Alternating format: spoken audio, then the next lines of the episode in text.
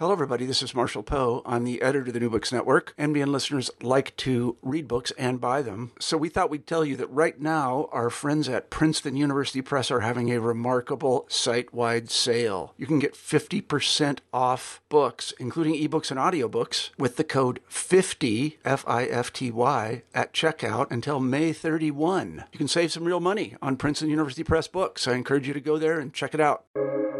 Welcome to the New Books Network. Hello, and welcome back to New Books in History, a podcast in the New Books Network. My name is Derek Litvak, and I'll be your host. Today, we have the pleasure of speaking with Dr. Sara Mayeux about her book, Free Justice A History of the Public Defender in 20th Century America, published by the University of North Carolina Press in 2020. Dr. Mayeux is an associate professor of law at Vanderbilt University. Free Justice explores the rise, both in the idea and practice, of the public defender throughout the 20th century. More than just a strict legal history of profession, Dr. Mayeux's work looks beyond the confines of the courtroom and law firm to explore how the public defender was representative of changing ideas not just in law, but also American identity. Free justice expand, expands our knowledge of how and why public defenders became ubiquitous as they are today. Dr. Mayeux, welcome to the program. Thank you. Thanks for having me. So, I guess to get things started, can you tell our listeners how you came to this topic and why you decided to study it? Sure. Well, I guess one short version of the answer is that I was in law school and I did my summer internship the first year of law school at the San Francisco Public Defender's Office. And I didn't know a lot about the public defender other than in a very vague sense. I guess I knew that they existed, that people had the right to counsel, and that some cities had these offices. Uh, so I became very curious about the history once I saw these offices from kind of the inside as a as a law student. And um, in a way, this is probably not surprising because my whole life I've always been very curious about history. So I have always wanted to know how things got to be the way they are, whether it was my school or kind of the United States generally, or kind of any entity that I was interacting with. So I guess it's not that surprising that I then applied this curiosity to the public defender's office. And I think that's always a really good way of getting into history. Um, you know, I think sometimes people who aren't historians just sort of wonder how historians pick the topics that they're into. And they sort of just maybe just throw a dart at a wall and just be like okay i'm going to research that. And usually there's some sort of connection there. Yes i think that's true. Even if sometimes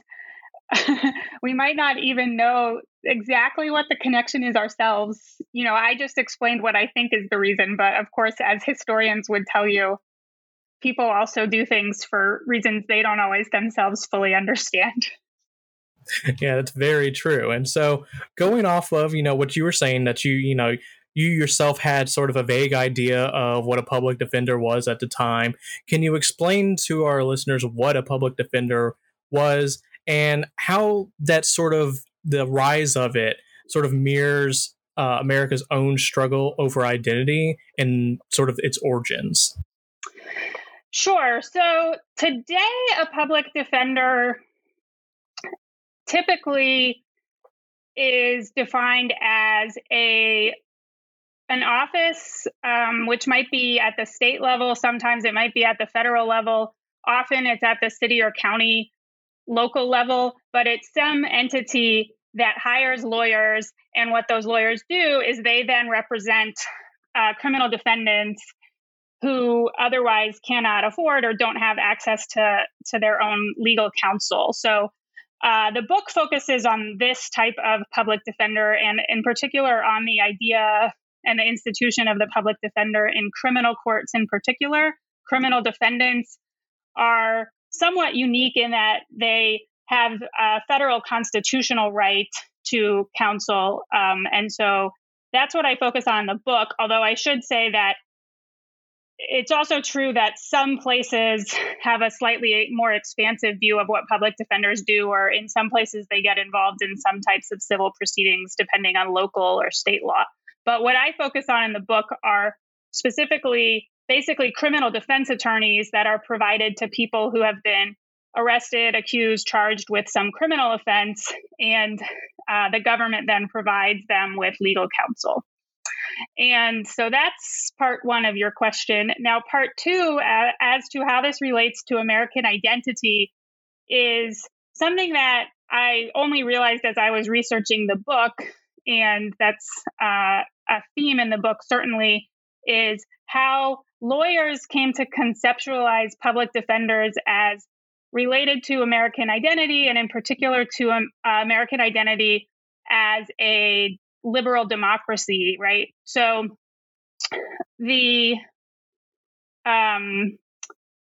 public defender originally to to many lawyers in the early 20th century seemed kind of like a weird idea because they were accustomed to thinking of lawyers as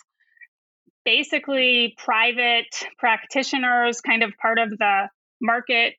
side of things, not part of the government typically, with, you know, some minor exceptions. But they basically thought, you know, criminal defense attorneys are the adversaries of the government in criminal proceedings. And so, how can the government uh, also provide the defense attorney that seems like it's going to mess up the adversarial balance or like it would undermine the independence of the lawyer, which is something lawyers care a lot about is their professional independence. Um, but over time, what the book traces is that lawyers eventually redefined the public defender as a way of kind of um, fulfilling all of the constitutional rights that have to do with the rights of criminal defendants against the government. And so they kind of um, minimize the public part of the public defender and they kind of played down the fact that this would be you know an expansion of government or an expansion of the state and instead really emphasize the defender side of the equation that these um, lawyers would be defending the rights of the individual against the state. And when it was framed that way it it sounded to them uh, very consonant with american identity particularly um, as i trace in the book by the time of the Cold War, when the idea of American identity became very closely intertwined with this image of kind of the individual standing up to the state or um, having a kind of independent um, self and an independent will that was apart from the state, in contrast to a totalitarian regime where the state you know, sought to have total control over the individual. Yeah, and I think that's sort of interesting how something that is, I don't know, almost taken for granted today. I think you know it's almost some almost a trope that you just see, you know, a public defender in a, in a crime show or whatever is one, you know, something that was not a given, but is two, you know, so intertwined in sort of the formation of American identity over the 20th century. Yeah, I think it is. It's interesting. It's also, I think you have to be a little nuanced about how we talk about this because I agree that a lot of times we basically take public defenders for granted as kind of these officials that exist in many places as part of the judicial bureaucracy basically right so so we don't think a lot about how that got to be or where you know when they were established where they came from um, on the other hand, that doesn't mean that public defenders today necessarily are very well funded, for example, or very well uh, supported, et cetera. So there's a, you know, most of the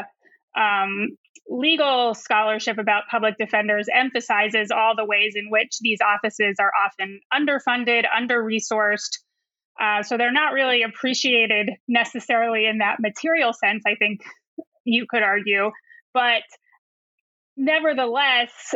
there is this kind of assumption that they exist or that they're that they're there at least if people need them and that was what i found interesting about the book was tracing the history of how that came to be and also this history of debates within the legal profession um, about whether or not public defenders were even a good idea or not which today, the legal profession has a lot of debates about specific details of implementation and funding and that kind of thing. But basically, most lawyers today would tell you that the existence of the public defender is a good thing. And the book uh, tries to figure out how that happened, kind of how that consensus was reached within the profession.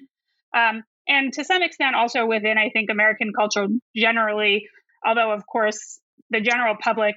might not have as detailed a knowledge or concern with this issue. Um, but I definitely think that it's not, um, I didn't, I tried to write a book that was not just about internal debates within the legal profession, but also about how these related to American culture more broadly. And so, speaking about how that consensus forms over time, and you know how the public defender comes to being, one of the things that you look at is sort of you know the very beginnings of this idea in the progressive era. And as you say in your book, most of what you're talking about is sort of you know the latter half of taking place in the latter half of the 20th century, but the sort of history of the public defender goes much further back than that. And so, how are they initially imagined during the progressive era? Sure. So, I started a book in the late 19th century, and there was, for example, a woman named Clara Foltz in California who was the first woman who was admitted to the bar in that state. And she was one of the first people that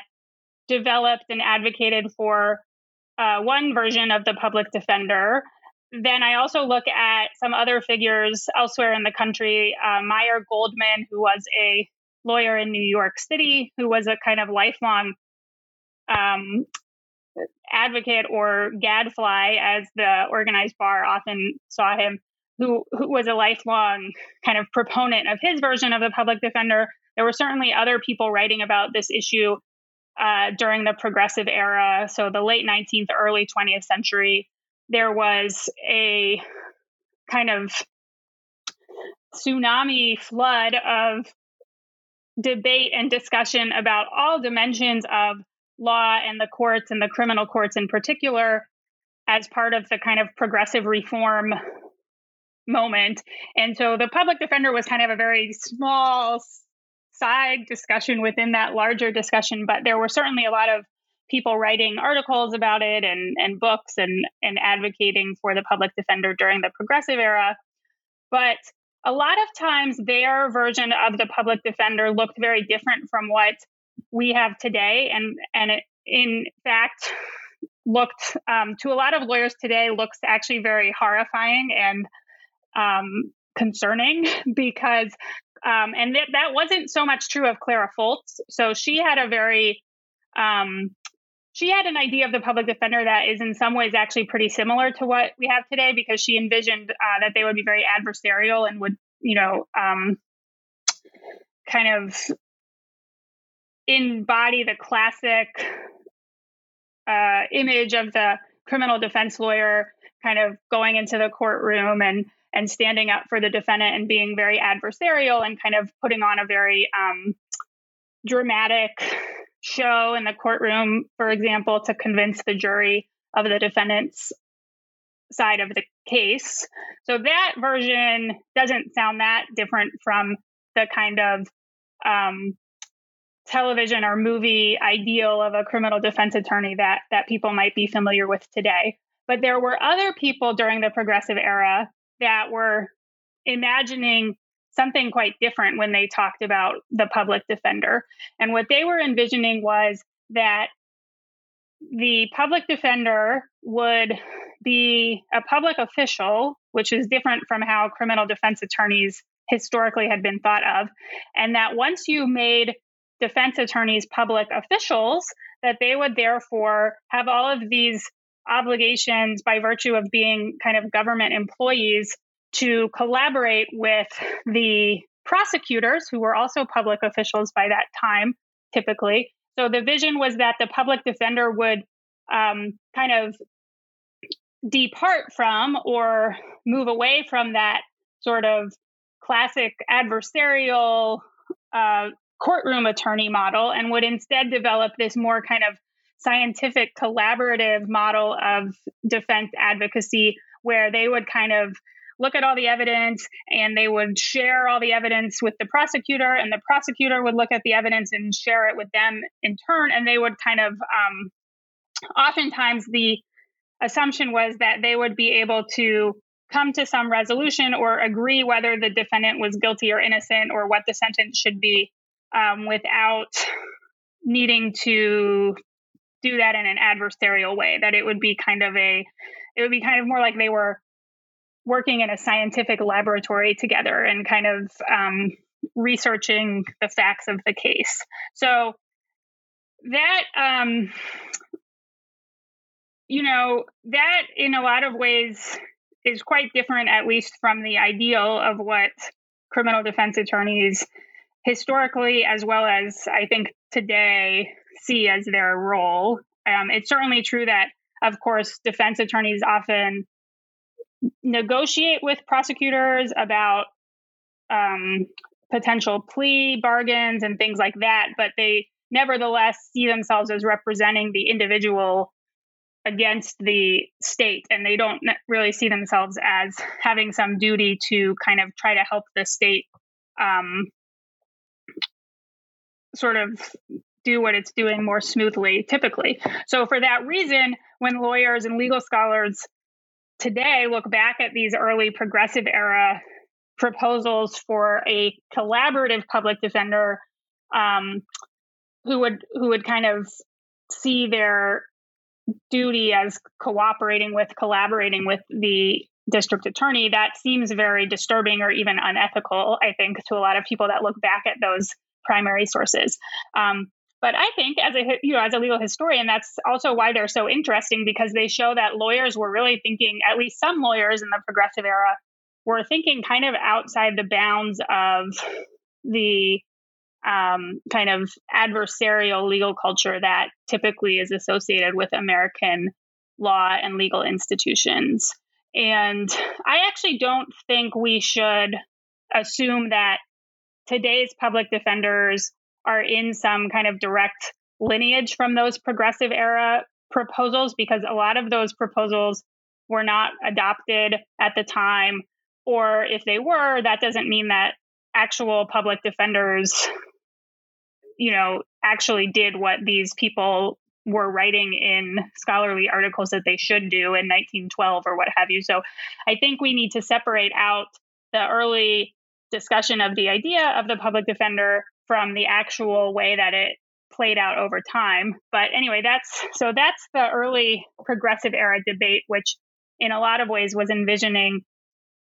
um, something different from the public defenders that ended up becoming widely adopted later in the 20th century. Yeah, I think for a lot of people that would seem, as as you were saying, completely foreign. Um, and in terms of thinking about things that you know certainly don't seem at face value to be you know related to the public defender or sort of a part of it, one of the um, other things that you look at after this period is the rise of the idea of a voluntary defender and what is that entity and who was the main advocate behind trying to get that model of you know some sort of you know generic public defender out there? Yeah so what i found is that in several east coast cities especially including new york boston philadelphia when these early um, proposals were made for a public defender the lawyers in those cities often responded by saying, We agree that we need to do something in an organized way to provide counsel for criminal defendants, but we don't want it to be a public defender. We want it to be um, more on the model of a private association where lawyers um, will be funded through private funds to then go in and represent criminal defendants who need representation. And so they set up what were called, you know, slightly different things, whether it was the Defender Association, which is uh, still in existence in Philadelphia, although under somewhat different form, or the Voluntary Defenders Committee was the name in Boston. In New York, they actually just folded this into the existing Legal Aid Society, which was a private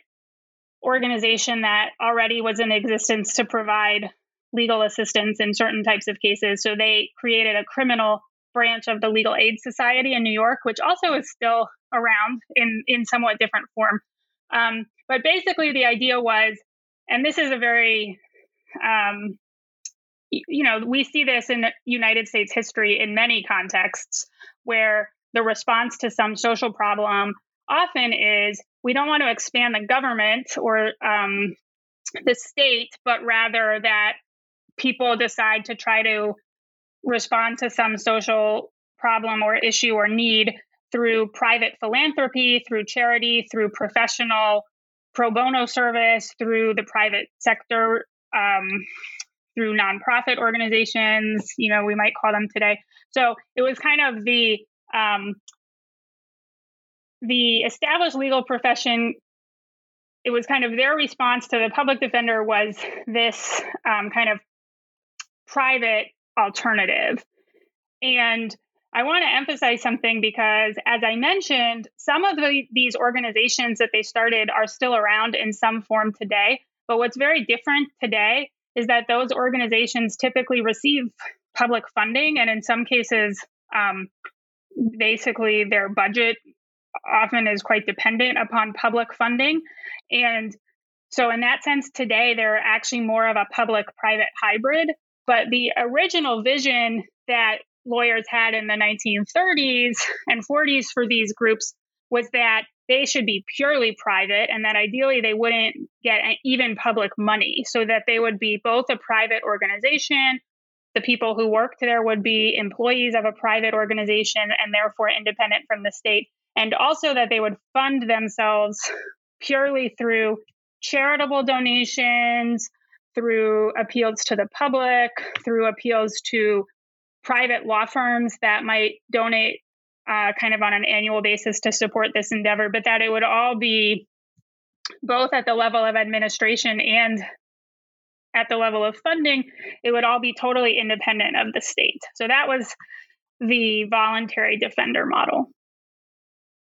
And I think that's it's sort of interesting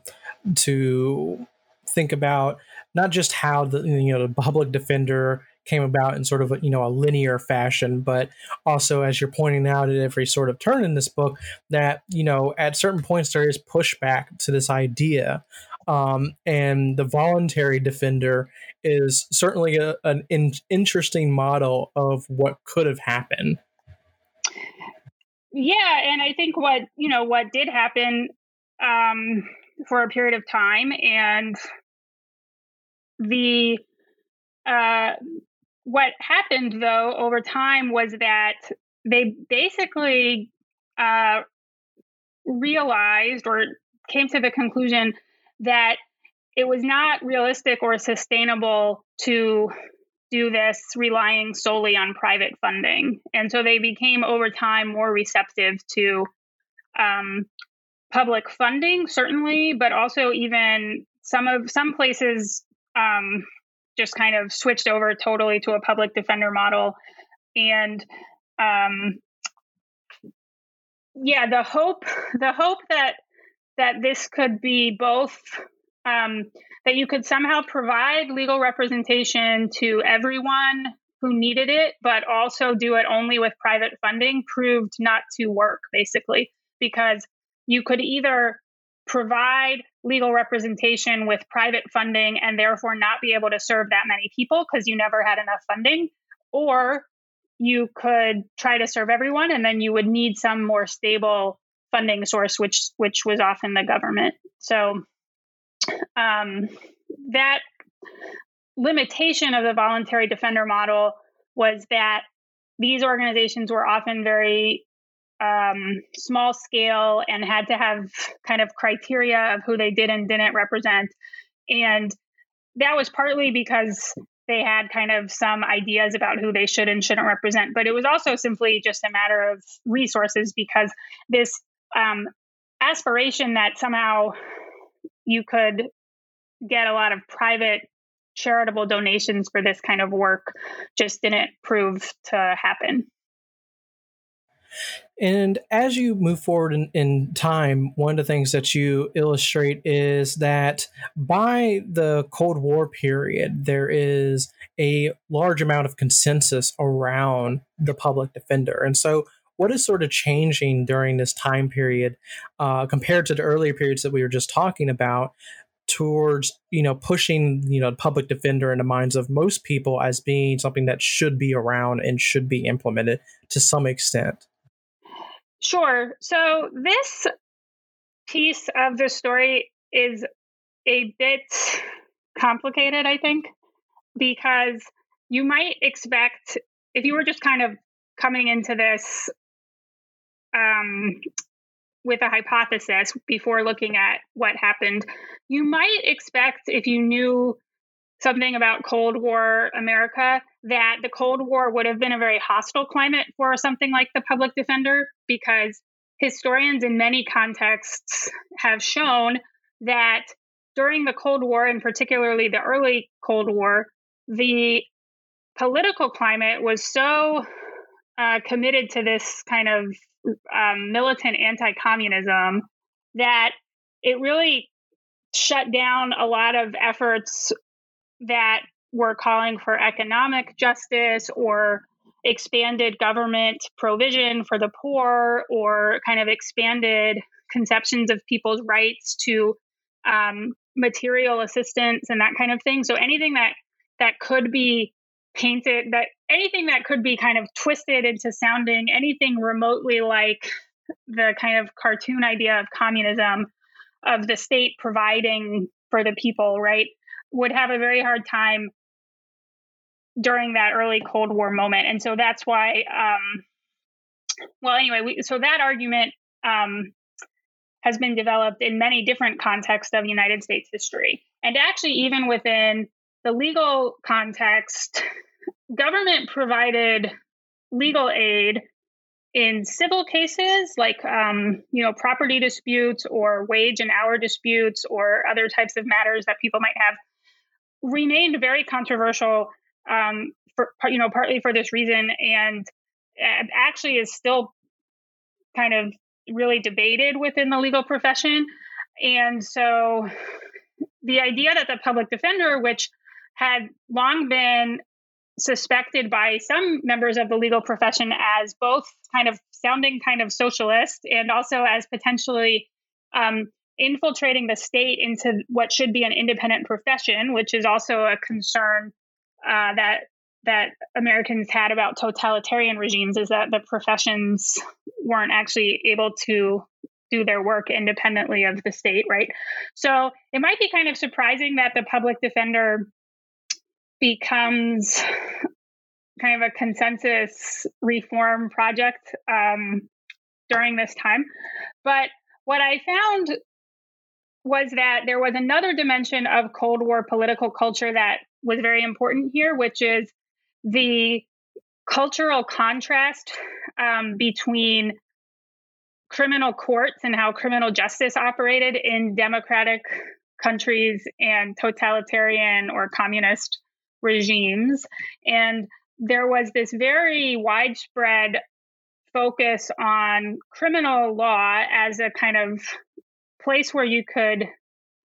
draw a lot of conclusions about the character of a political regime. And so, of course, the one symbol of the Soviet Union and of totalitarian regimes generally is that is the show trial and, and the notion that law is totally um, you know rigged that the courts are simply arms of the state and that any type of judicial proceeding has a predetermined verdict and is just a site for kind of railroading the enemies of the regime into prison, uh, often on kind of trumped up charges without a lot of procedural protections or with procedural protections that are kind of empty or hollow because everyone knows, you know, what the outcome is going to be. So with the show trial kind of as the emblem of communism, then the idea that the United States is different in part because the United States has fair trials and democratic trials and trials where the outcome is not predetermined, but the judge is independent and the defendant actually has the right to test the state's case and argue that the state hasn't proven the charges and so on, that becomes very important to certainly to, for lawyers, that becomes very important as a kind of emblem of how they think the United States is different from uh, the Soviet Union and other hostile powers during the Cold War. So, with that broad context, there's a lot of celebration of the criminal defense attorney, and you know, there's a lot of um, pop culture from this time period. You know, is revolves around some criminal trial, and uh, so in that context, I think the public defender became it was possible for lawyers to think about the public defender in a in a different way, but they still um, they didn't fully reach consensus on a lot of these other questions of implementation. But the idea of the public defender became something that they they were less frightened by or even kind of were openly promoting by the by really by the late 1950s but certainly by the early 1960s and then in 1963 the supreme court issues this very famous ruling gideon versus wainwright which is not actually specifically about public defenders per se because gideon says that criminal defendants have a constitutional right to counsel. And so that could be counsel that is provided through you know a pro bono a member of the bar agrees to take a case pro bono or one of these private voluntary defender type organizations that I mentioned, right? So so the text of Gideon doesn't really tell states anything about how they have to institutionally set this up, but it says you have to provide counsel to every criminal defendant in a felony case. And the conclusion, therefore, that the legal professions, um, kind of reform minded members and professional organizations quickly reach is that a lot of places are not really going to be able to satisfy this constitutional right without having some type of a public defender in place. So the public defender became seen as a way to implement the Gideon right around the country. And so in the late 19, in the kind of mid to late 1960s, there was this real effort to establish public defenders in places where there hadn't been public defenders before, or to expand public defenders, or to take some of these existing voluntary defender organizations and uh, augment the amount of public funding that they were receiving, et cetera. So that's, I think, how the Cold War chapter played out. Yeah, and I think, you know, almost like on a, on a basic level, just the idea that you were saying, the idea that, you know, something like this that is, you know, on its face value, sort of an expansion of government and stuff like that during this time period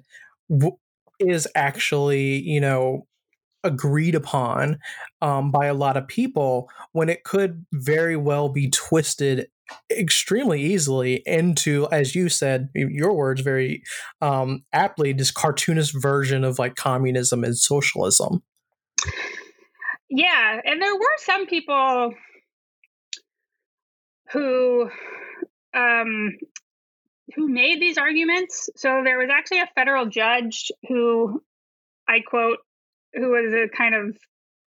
like extreme, you know, very anti-communist generally. And but he wrote this article about how the public defender was essentially itself totalitarian because you were how could you have the government on both sides of a criminal case? That sounds exactly like a show trial right? And um, alabama which filed the state of alabama filed an amicus brief in the gideon case and made the similar argument that um, or kind of a related argument that also sounded in these ideas of anti-communism, which is uh, how can there be um, and and to be clear, this wasn't the Alabama argument wasn't specifically about the public defender, but actually even about the whole idea of a constitutional right to counsel at all, which was how can it be that anyone has any right to government assistance? The whole point of the United States is that um, the government has no obligation. People have to provide for themselves through the free market or that kind of thing. But so people were still, you know, you could still find these arguments, but they were increasingly seen as kind of um, cartoonish or, you know, twisted as kind of unsophisticated because the legal profession's kind of elite members had by this time developed these more nuanced explanations of why the public defender actually could make sense within um, within the American framework. And so they then, by this time, they kind of looked at these accusations that this was somehow some kind of communist thing as a little bit silly or a little bit cartoonish. Um, one of the things that you look at in the book is, as you mentioned, the case of Gideon and how it sort of changes things, even though it doesn't necessarily create sort of a national mandate for what this whole system is going to look like. There's this sort of popular idea of what it's saying and what it's meaning things should look like. And part of the problem with that, as you talk about, is that to sort of actualize this, there is a ma- it's a massive undertaking to do sort of you know a national system of public defenders. And so what are some of the issues that come up during this time period with trying to actually do that? Well yeah this uh, you know i think we still um in some sense people don't need to read my book to see this because they could just look at whatever the situation is their own is in their own city or state, and I bet they would learn that the public defender uh, system has some um, concerns about funding or workload or um,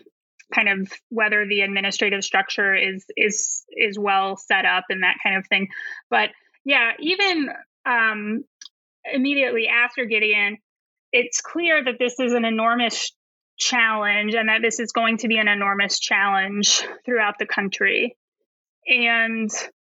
this is actually one place uh, where the book makes a little bit of a, um,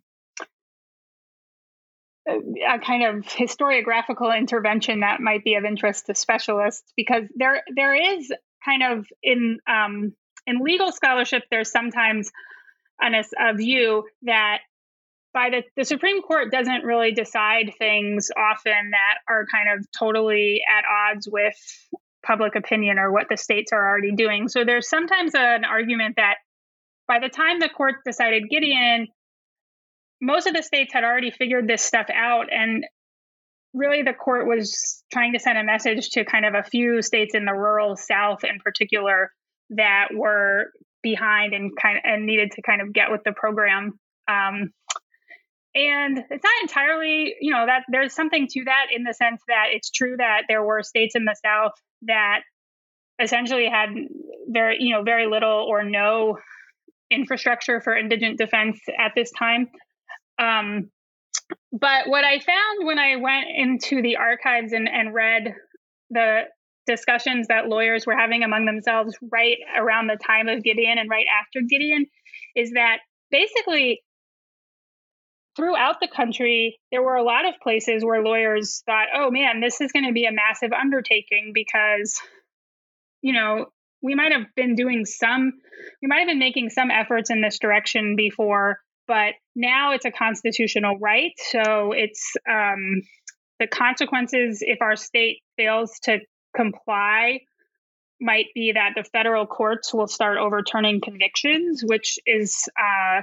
something the states are concerned about. The states are concerned that the court is not going to end with Gideon, but might um, go farther and require counsel in in a wider set of or circumstances. Um, and also, just as a kind of symbolic matter, Gideon is seen as this real push to the legal profession that no matter what you were doing before, um, this is a sign that the Supreme Court takes this very seriously, that the states and the legal profession in local communities needs to be taking this seriously as well and maybe rethinking what they're doing or investing more into this issue. And so there's a lot of um, for a variety of reasons, a lot of lawyers in a lot of parts of the country respond to this with concern or with kind of um, a feeling that this needs to be something that they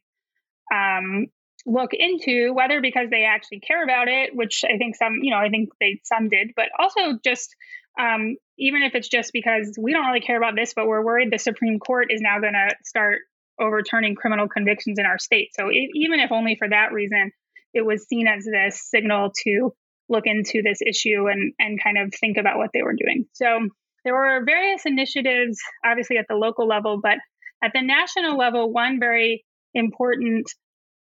effort is spearheaded by the um, National Legal Aid and Defender Association, which is a you know a legal professional organization, but with funding from the Ford Foundation, which is at the time and still today one of the largest philanthropic foundations um, in the United States, really in the world. And so the Ford Foundation was investing huge amounts of money in all kinds of things both domestically and abroad at this time. But one of the projects that they underwrite is this National Defender Project, which basically provides seed funding for new public defender initiatives all around the country in the 1960s. Um, but the challenge, of course, is that um, I, you know, this is often the challenge in, in United States history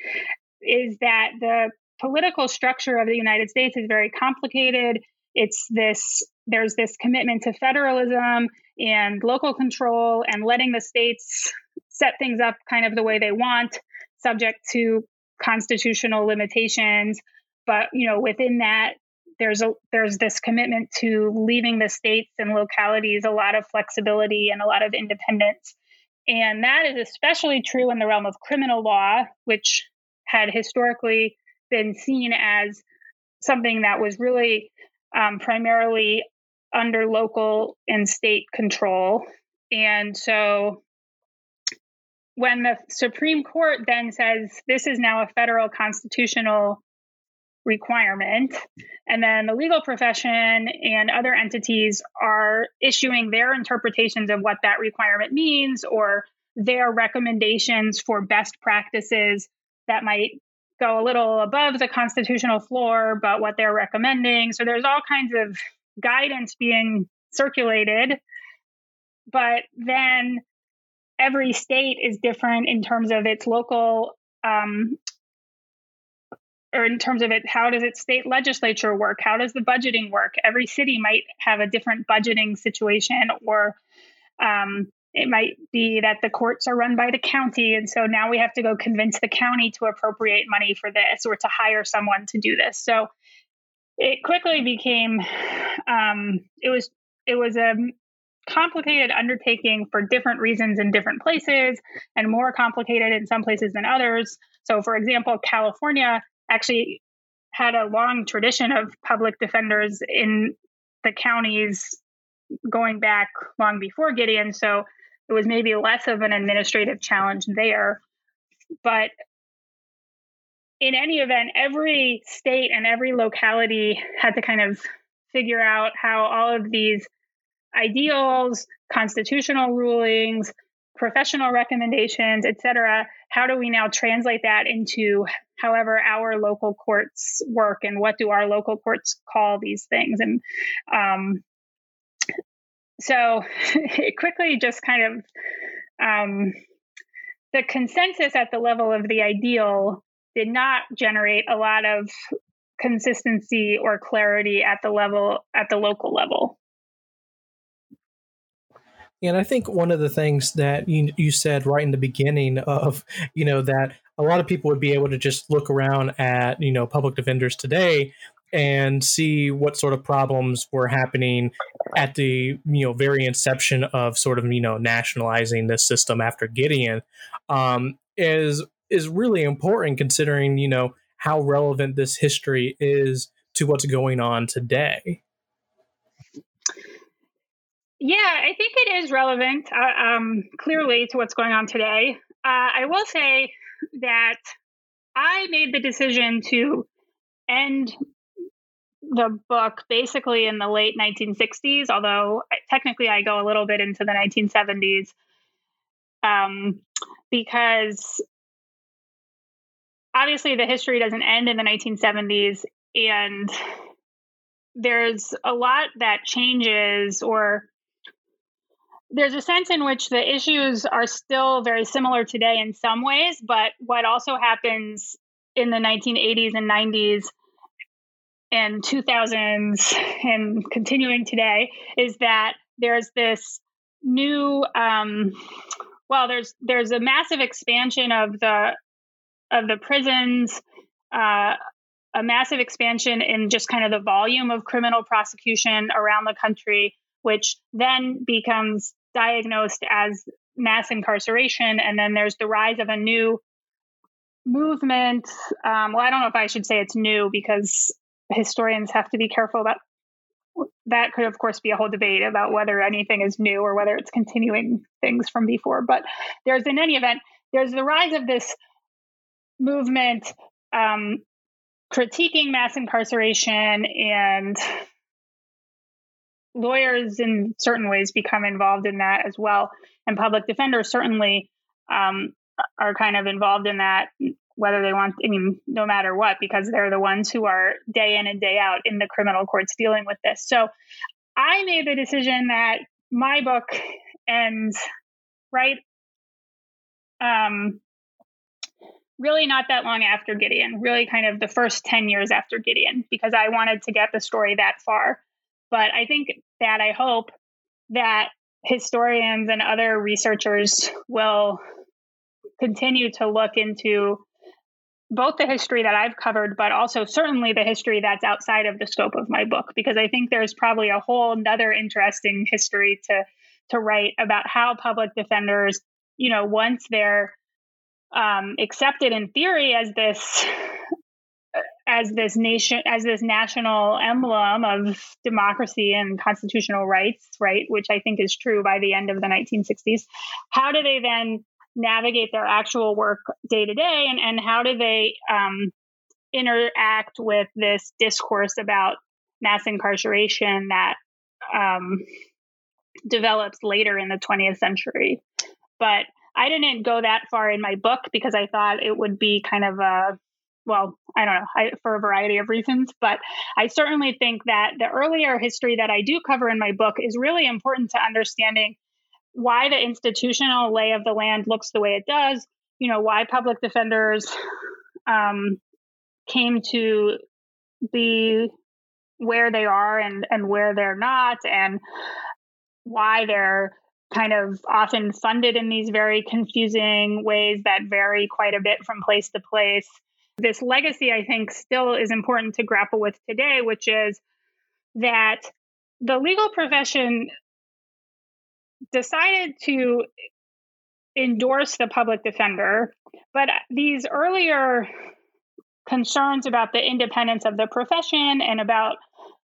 not accepting public funding and about kind of um, the legal profession kind of